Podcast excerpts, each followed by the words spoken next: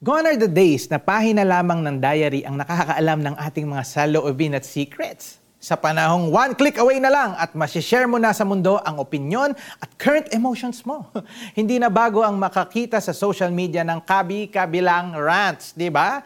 People are very opinionated right now and it is very easy for us to share what's on our minds. Kahit pa ito ay negatibo at maaaring makasakit ng ibang tao.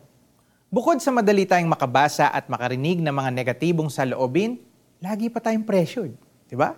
Kumbaga para tayong coke sa loob ng cans na sinashake ng stress, unmet expectations, unfulfilled goals, broken relationships, and stained self-worth. That hits hard. And you know what? We live in constant pressure dulot ng ibang tao o minsan ng ating mga sarili mismo. Kapag hinayaan nating i-weigh down tayo ng pressures na ito, maaari tayong sumabog, di ba? Kaya naman tinuturuan tayo ng Biblia na magpasalamat. Psalm 7 verse 17 teaches us to have a grateful heart. Pasasalamatan ko si Yahweh sa kanyang katarungan, aawitan ko ng papuri ang kataas-taasan niyang ngalan.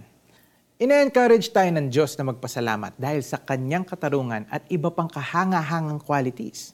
Sabi nga, gratitude is a form of worship. Hindi lang pagkanta, pati pagte-thank you. We worship God each time we thank Him. Pero when we spend much of our energy complaining, we then forget how blessed we are. Sa halip na sumabog tayo tulad ng inalog na coke can, hindi ba't napakaganda kung mag-pour out mula sa atin ang praise and thanksgiving sa Diyos?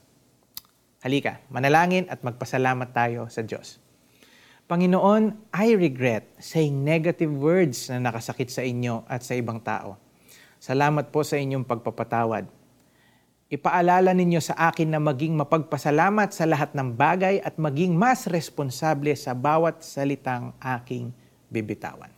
In Jesus' name, Amen. Application time. Ayan. Tuwing may gusto kang i-share sa iyong social media accounts, post ka muna and think kung makakabuti sa iba ang ipopost mo. Always consider na humingi ng wisdom at gabay sa Panginoon. At araw-araw, piliin mong magpasalamat. Pasasalamatan ko si Yahweh sa kanyang katarungan, aawitan ko ng papuri ang kataas-taasan niyang ngalan. Awit 7 verse 17.